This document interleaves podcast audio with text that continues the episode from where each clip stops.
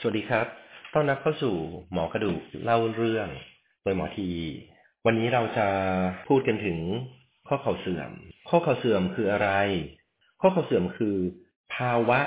ที่มีกระดูก กระดูกอ่อน เส้นเอ็นและหมอนรองกระดูก เข้าสู่ภาวะเสื่อมโทรม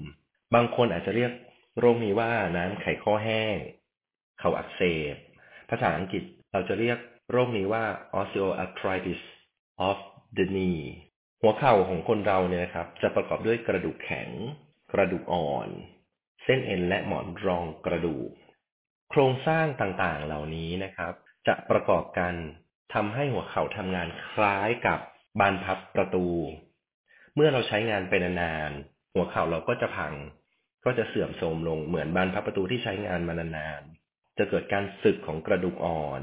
จะเกิดการฉีกขาดเสียหายของเส้นเอ็นและ หมอนรองกระดูก จะนำมาซึ่งอาการที่ทำให้ชีวิตเราแย่ลง เช่น ปวด มีเสียงในหัวเขา่า เข่าบวม สิ่งเหล่านี้ก็จะทำให้คุณภาพชีวิตแย่ลง เมื่อเราเข้าใจแล้วว่ากระดูกและกระดูกอ่อน เส้นเอ็นที่เสื่อมลงทำให้เกิดอาการที่ไม่พึงประสงค์ดังกล่าว ทีนี้จะทำยังไงดีเพื่อป้องกัน ไม่ให้หัวเข่าเราเสื่อม หัวเข่าเสื่อมเป็นสิ่งที่ไม่สามารถหลีกเลี่ยงได้ ทุกคนต้องเป็น เพียงแต่ว่าจะเป็นตอนอายุเท่าไหร่เท่านั้นเอง ใช้งานเหมาะสม ดูแลสุขภาพดี ก็จะเป็นเมื่ออายุเยอะหน่อย แต่ถ้าเกิดใช้งานไม่เหมาะสม หรือบางคนเกิดเคยประสบอุบัติเหตุที่หัวเข่า แล้วทำให้เกิดความเสียหายต่อโครงสร้างของกระดูก เส้นเอ็นกระดูกอ่อนก็ตาม ก็จะทำให้เกิดภาวะกระดูกเสื่อมได้เร็วขึ้นกว่าปกติ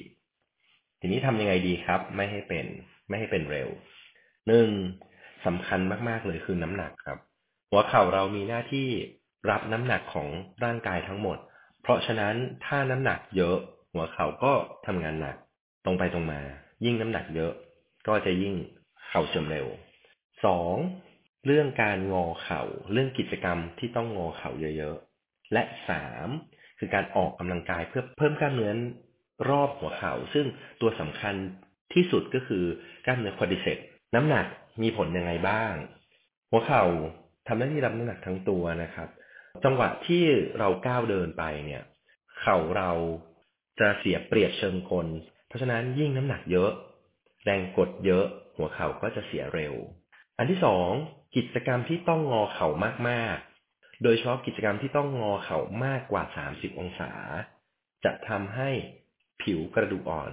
สึกเร็วขึ้น ถามว่าทำไม หัวเข่าเราเนี่ย มันจะถูกออกแบบให้รับน้ำหนักในท่าตรง การเคลื่อนไหวของหัวเข่าใน 30 องศาแรก จะเป็นการกลิ้ง จะเป็นการกลิ้งของปลายกระดูกต้นขา บนกระดูกหน้าแข้ง แต่เมื่อเลยประมาณ 30 องศาไปแล้ว มากกว่า 30 องศาเราพับเข่ามากขึ้น จะเกิดการไถ grinding ของตัวตัวกระดูกต่อกระดูก กระดูกอ่อนต่อกระดูกอ่อน เมื่อเสียดสีเยอะก็สึกเยอะสึกเร็ว ให้หลีกเลี่ยงกิจกรรมใดก็ตามที่ต้องงอเข่ามากกว่า 30 องศา ยกตัวอย่างเช่น ขึ้นบันไดสูง ขึ้นเนินลงเนิน จริงๆ บันไดนี่ทั้งขึ้นทั้งลงนะครับ การเข้าห้องน้ำก็จะต้องเข้าในลักษณะที่เป็นโถส้วมที่นั่งนั่งสูงครับ ไม่ไม่นั่งยองๆหลีกเลี่ยงท่านั่งที่ต้องนั่งกับพื้นทั้งหมดนะครับ ไม่ว่าจะเป็นนั่งยองๆนั่งคุกเขา่านั่งขัดสมาธิ นั่งกับพื้นทุกท่าให้หลีกเลี่ยงนะครับ การออกกำลังกายเพื่อเพิ่มกล้ามเนื้อหน้าขา กล้ามเนื้อหน้าขาด้านหน้าที่เราเรียกว่าคอดิเซปคอดิเซปเนี่ยเป็นกล้ามเนื้อที่จะให้ความมั่นคงกับข้อเขา่า เมื่อเราอายุมากขึ้น กระดูกกระดูกอ่อนเส้นเอ็นหมอนรองกระดูกเสื่อมตามอายุ แต่สิ่งหนึ่งที่เราสามารถพัฒนาให้ดีขึ้นแข็งแรงขึ้นได้เสมอคือกล้ามเนื้อ กล้ามเนื้อจะเป็นตัวช่วยพยุงหัวเขา่าให้มั่นคงมากขึ้น เมื่อมั่นคงมากขึ้น เสียสีน้อยลงก็จะมีอาการเจ็บหรือเสื่อม น้อยลงช้าลง อันนี้คือการป้องกัน ในกรณีถ้าหัวเข่าเริ่มเสื่อมแล้ว เจ็บเข่าแล้ว มีอาการบวมของหัวเข่าหรือบางคนเป็นมากๆขาโกงจะรักษาอย่างไรได้บ้าง การรักษาที่ง่ายที่สุดก็คือการปรับเปลี่ยนวิถีชีวิต การปฏิบัติตัวเหมือนการป้องกันไม่ให้ข้อเข่าเสื่อมเร็วนั่นแหละครับ ทั้งหมดนั้นก็คือเป็นการรักษาอย่างหนึ่งด้วย และป้องกันไปด้วยลำดับต่อมาก็คือการใช้ยาครับ จะแบ่งเป็นสองประเภทนะครับ ประเภทที่หนึ่งคือยาแก้ปวด ประเภทที่สองคือ ยาหล่อลื่นไขข้อ ยาแก้ปวดเนี่ย ตรงไปตรงมาครับ ใช้เพื่อแก้ปวด ใช้เพื่อลดการอักเสบใช้เป็นครั้งคราว ใช้ให้น้อยที่สุด ยาทุกชนิดมีผลข้างเคียงนะครับ เพราะฉะนั้น การใช้ยาแก้ปวดไม่สามารถแก้ปัญหาได้ที่ต้นเหตุ เราจะทำให้เจ็บน้อยลง ทุกทรมานน้อยลง แต่สุดท้ายแล้ว เราจะต้องใช้วิธีอื่นมาช่วยให้อาการดีขึ้น โดยใช้ยาแก้ปวดให้น้อยที่สุด โดยยาแก้ปวดเนี่ยจะมีสองทางเลือกนะครับ ทางเลือกแรกก็คือยาแก้ปวดแบบกิน ยาแก้ปวดแบบกินเนี่ยเป็นยาที่แนะนำให้เป็นทางเลือกแรกในการรักษา ในกรณีถ้ากินแล้วอาการไม่สามารถควบคุมได้ หรือเจ็บมากอยู่ ยังไม่สามารถใช้ชีวิตที่ดีได้ ก็จะมีทางเลือกในการฉีดยาสเตียรอยเข้าข้อ นี่ก็ถือเป็นกลุ่มยาแก้ปวดหัวเข่าเช่นกัน กลุ่มนี้เป็นยาแก้ปวดที่ให้ประสิทธิภาพสูง แต่ผลข้างเคียงสูงเช่นกัน เพราะมันคือสเตียรอยทุกครั้งที่ฉีดสเตียรอยเข้าไปในข้อ จะเกิดการตกตะกอนของสเตียรอยในข้อ และทำให้เกิดเส้นเอ็นเนี่ยมันเสื่อมสภาพมันเปื่อยลงมันบางลงเพราะฉะนั้นยาแก้ปวดแบบฉีดเข้าหัวเขา่า แนะนำว่าใช้เมื่อเจ็บมากๆ เมื่อไม่ไหวจริง ๆนะครับ เข่าบวมมาก ทุกทรมานมากใช้ยากินแล้วไม่สามารถแก้ไขปัญหาได้ อื่นๆ ยาแก้ปวดแบบฉีด ช่วยไหมยาแก้ปวดแบบฉีดกับแบบกิน โดยทั่วไปแล้วมักจะเป็นยาแก้ปวดที่ใกล้เคียงกันหรือเหมือนกัน เพียงแต่มาในคนละรูปแบบ เพราะฉะนั้นยาแก้ปวดแบบฉีดไม่จำเป็นในคนไข้ทั่วไป ยกเว้นว่าณวันนั้นปวดมากไม่ไหวจริง ๆ ฉีดได้เป็นครั้งคราว ต้องเข้าใจว่ายาแก้ปวดยิ่งแรงผลข้างเคียงก็ยิ่งเยอะ อันต่อมาครับคือกลุ่มให้การหล่อลื่นไขข้อ ก่อนหน้านี้เราเคยคุยกันว่า หัวเข่าทำงานเหมือนบานพับประตูครับ เมื่อบานพับประตูมันสึก มันมีเสียงสิ่งที่เราทำคือหยอดน้ำมันครับ หัวเข่าเหมือนกัน เราจะใส่สารหล่อลื่นเข้าไป ถ้าเป็นสารหล่อลื่นมาตรฐานก็คือเป็นแบบฉีด ยาหล่อลื่นไขข้อแบบฉีด สามารถอยู่ในหัวเข่าเราได้ ระยะเวลา 6 เดือนถึง 11 เดือน สารที่ฉีดเข้าไป โดยมาตรฐานเรา เราจะใช้สารที่เรียกว่าไฮยาลูนิกแอซิด ได้ผลในบางกลุ่ม ในกรณีถ้าหัวเข่าเสื่อมไม่มาก เสื่อมระดับกลางๆ จะพอได้ผล จะทำให้การดีขึ้น 6 เดือนถึง 11 เดือน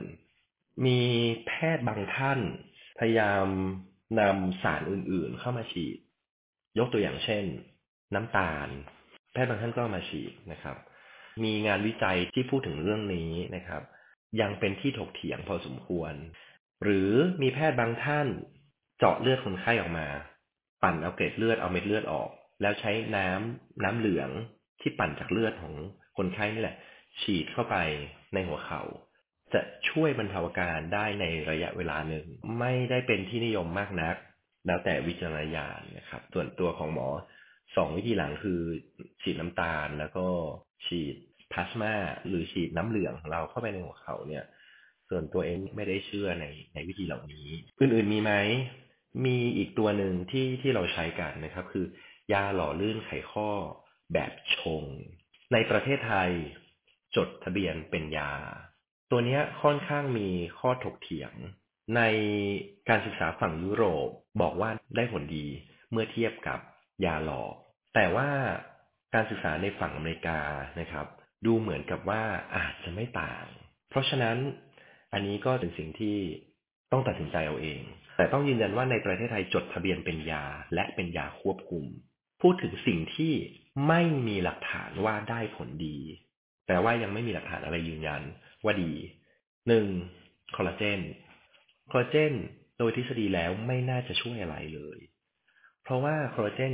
อันแท้จริงแล้วคอลลาเจนคือโปรตีนสายยาวๆ ซึ่งเมื่อเมื่อเรากินเข้าไป ไม่ว่าจะรูปแบบใดก็ตาม จะต้องถูกย่อยเป็นกรดอะมิโน และกรดอะมิโนถึงจะดูดซึมเข้าไปในร่างกาย มันก็เหมือนเรากินไข่ขาว กินโปรตีน คอลลาเจนไม่ควรจะช่วยอะไร และยังไม่มีข้อพิสูจน์ว่าคอลลาเจนช่วยให้อะไรดีขึ้นสำหรับข้อเข่าเสื่อมนะครับสองสารสกัดจากสาหร่ายสีแดง ยังไม่มีหลักฐานว่าดี มีงานวิจัยที่ทำแต่ว่าคุณภาพงานวิจัยยังถูกตั้งคำถามถ้าเป็นงานวิจัยที่มาตรฐานและได้รับการยอมรับอย่างกว้างขวางเนี่ยยังไม่มี อันต่อมาคือสารสกัดจาก งาดำหรือเซซามีน อันนี้ก็ยังไม่มีงานวิจัยที่มีคุณภาพดีรองรับ แนะนำว่ายังไม่คุ้มค่าที่จะซื้อมารับประทาน วิธีสังเกตง่ายๆหมอแนะนำนี้ครับ คุณไปหยิบกล่องผลิตภัณฑ์มา แล้วคุณอ่านฉลากให้หมด ผลิตภัณฑ์ใดก็ตามที่มีฉลากเขียนว่า ผลิตภัณฑ์เสริมอาหาร ขอให้รู้ไว้ว่าผลิตภัณฑ์นั้นไม่ช่วยในการรักษาโรค ผลิตภัณฑ์เหล่านี้เขาจะมีวิธีเลี่ยงกฎหมายโฆษณาหลาย ๆ วิธีนะครับ แต่สุดท้ายแล้ว ในฐานะผู้บริโภคหมอแนะนำว่าหยิบฉลากขึ้นมาอ่าน ดูว่าเขาเขียนว่ายาหรือผลิตภัณฑ์เสริมอาหาร ถ้าเขียนว่าผลิตภัณฑ์เสริมอาหารแสดงว่าไม่มีหลักฐานว่าได้ผลในการรักษาโรค สุดท้าย ถ้าเป็นมากจริง ๆ จบที่การผ่าตัด การผ่าตัดข้อเข่าเทียมให้นึกภาพเวลาเราไปครอบฟัน เราไม่ได้ตัดกระดูกทิ้งทั้งหมดนะครับ เรากรอออกบางส่วน แล้วเอาโลหะไปครอบ ระหว่างโลหะ เรามีชิ้นของโพลิเมอร์ชิ้นหนึ่งคั่นอยู่ เราเรียกว่าโพลีเอทิลีนเรียกว่าโพลิเมอร์หรือหรือจะเรียกว่าพลาสติกก็ได้แต่เป็นพลาสติกอย่างดีอย่างทนณปัจจุบันข้อเข่าเทียมมาตรฐานมีอายุการใช้งานเฉลี่ยที่ประมาณ 17 ปี สินค้าบางชนิดที่พัฒนาขึ้น อาจจะ สามารถใช้ได้นานถึง 20 ปี 25 ปี ทั้งนี้ทั้งนั้นจะใช้ทนหรือไม่ก็จะประกอบด้วยหนึ่งระหว่างผ่าตัดหมอผ่าตัดได้เรียบร้อยถูกต้องตามเทคนิคไหมสองการแก้บำบัดทำได้ดีไหมสามปัจจัยของคนไข้ว่าน้ำหนักเยอะไหมใช้งานหนักหรือไม่ มันก็เหมือนอะไหล่รถยนต์นะครับ อะไหล่ชิ้นเดียวกัน ใช้ในรถคนละคัน ใช้งานหนักไม่เท่ากัน เสื่อมไม่เท่ากัน อะไหล่คนก็เหมือนกันครับ ถ้าใช้งานหนักมันก็พังเร็ว ใช้งานหนักเช่น น้ำหนักเยอะ เดินเยอะทำงานแบกหามนี้ก็พังไวแต่โดยทั่วไปแล้วหมอจะบอกว่าการผ่าตัดนี้ไม่ได้น่ากลัว และเป็นหนึ่งในการผ่าตัดที่ประสบผลสำเร็จมากที่สุดในการผ่าตัดของ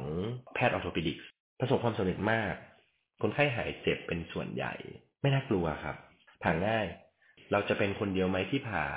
คนอื่นเขาผ่ากันไหมอะ เขาเป็นเหมือนเราไหมเขาต้องผ่าไหม ข้อมูลตั้งแต่ปี 2556 ปี 2560 พบว่าประเทศไทยมีการผ่าตัดข้อเข่าเทียมเพิ่มขึ้น ปีละ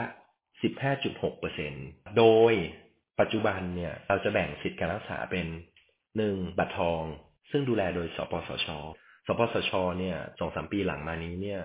กำหนดว่าในหนึ่งปีเนี่ยอนุญาตให้ผ่าได้ไม่เกิน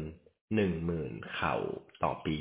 ก็ตีว่าเฉพาะสิทธิ์สามสิบาท ผ่าประมาณหนึ่งหมื่นเข่าต่อปี